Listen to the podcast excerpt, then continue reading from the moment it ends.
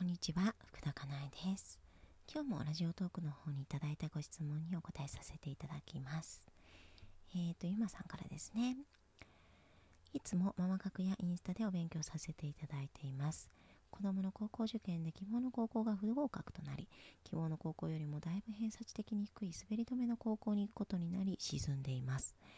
私がモヤモヤしている気持ちは、希望高校の合格者は併願者が多くを占める制度。えー、受験校の選択を私が間違ったのではないか。もっと子供の出来が良ければ苦労しなかった。後半は勉強を頑張っていたがそれまでは隠れて遊んでいた。第一希望の高校は大学進学率が良いが、実際に行く高校は進学率が良くない。中学3年間で何百万も塾代を注ぎ込んでも結果が伴わなかった。えー、夫は子供のすべてに無関心、えー、かっこ特に勉強で、受験のこともすべて私が一人でやらなければいけない。夫がお金を使ってしまい、高校大学の学費もすべて私が出さなければならない。かっこ子供全員分。周りは優秀な子を持ったママばかりで、周りの目を気にする、などです。この気持ちを受け入れられず苦しいです。はい、ありがとうございます。えー、っとですね、このようなうんと大きな、大きいと感じられる問題、悩みの、えー、っと、根っこっていうのは、やっぱりあの普段の考え方の癖だとか思い込みなんですよね。うん。なのでやっぱりそこを見てあげる方が大事なんですよ。普段の、えーと、どういうふうに捉えているか普段自分がどうやって捉えているかとかねそういうところ。で例えばなんですけれどもこれ多分ですよ。えっ、ー、と今さんね普段からずっともう自分をねすごく責めてると思うんですよ。いろんなことで。なんで私はこうなんだろうとかなんで私はこういうふうなことしかできないんだろうとか。ああなんで私はダメなんだろうとか。あなんでこんなことしちゃったんだろう。なんでこんなこと言っちゃったんだろう。もうなんかねずっと責めてると思うんですよ。でね自分を責めてるとねこれなんかずっと責めていた先に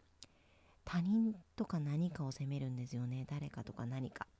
例えば周りの人子供だったりとかパートナーだったりとかっていうのもあるしあとはえー、っと何かですね。あの社会制度とか学校の制度とか、うん、そうそういうものを責める。自分を責めてる人ってやっぱりなんかこう誰かとか何かを責めたくなるものなんですよねもうもっと言うともしかしたら自分の育てられ方とかも責めるかもしれないんですけれどもうん、親だとかね。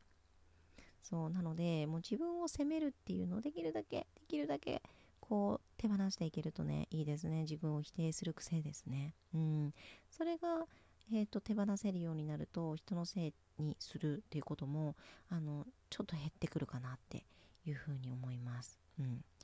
で、あとはですね、あの、日々選択をしてるんですけれども、それがね、やっぱり正解とか、えー、と間違えない方だとかそういうものをなんか正解しよう正解じゃないや選択しようと必死になっているってこともありますよね。うん、それを、えーと、なるべく心とか体が楽な方っていうのを選択する癖っていうのをつけてもらえるといいかなっていうふうに思います。うん、あとは起こった出来事だとかをそれが、うん、それが最善だったんだっていうふうに捉える、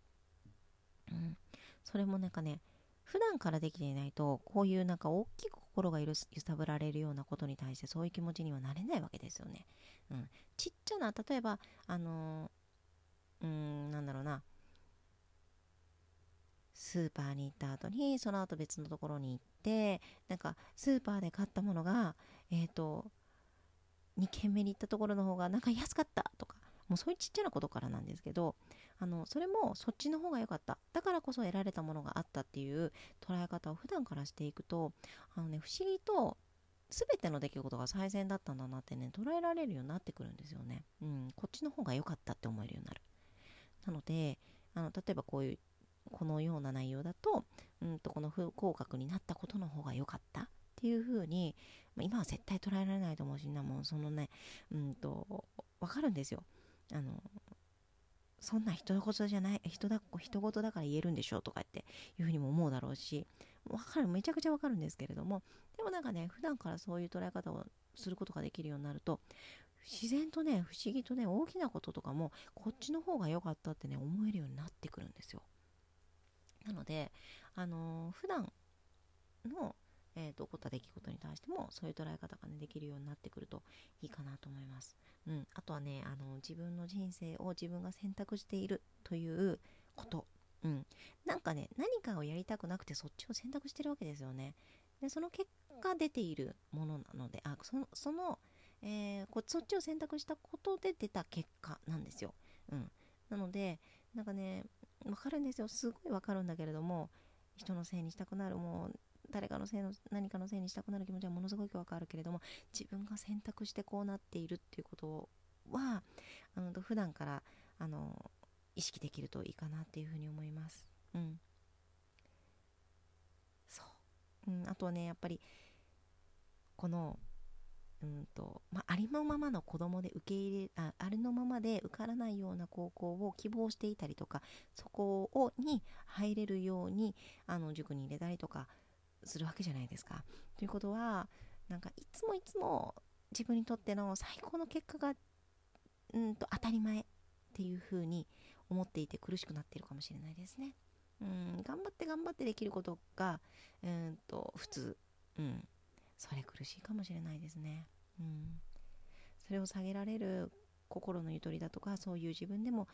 自分が認められるということができるようになるとちょっといろんなものが楽になって来るかもしれないです。はい、ありがとうございました。福田かなえでした。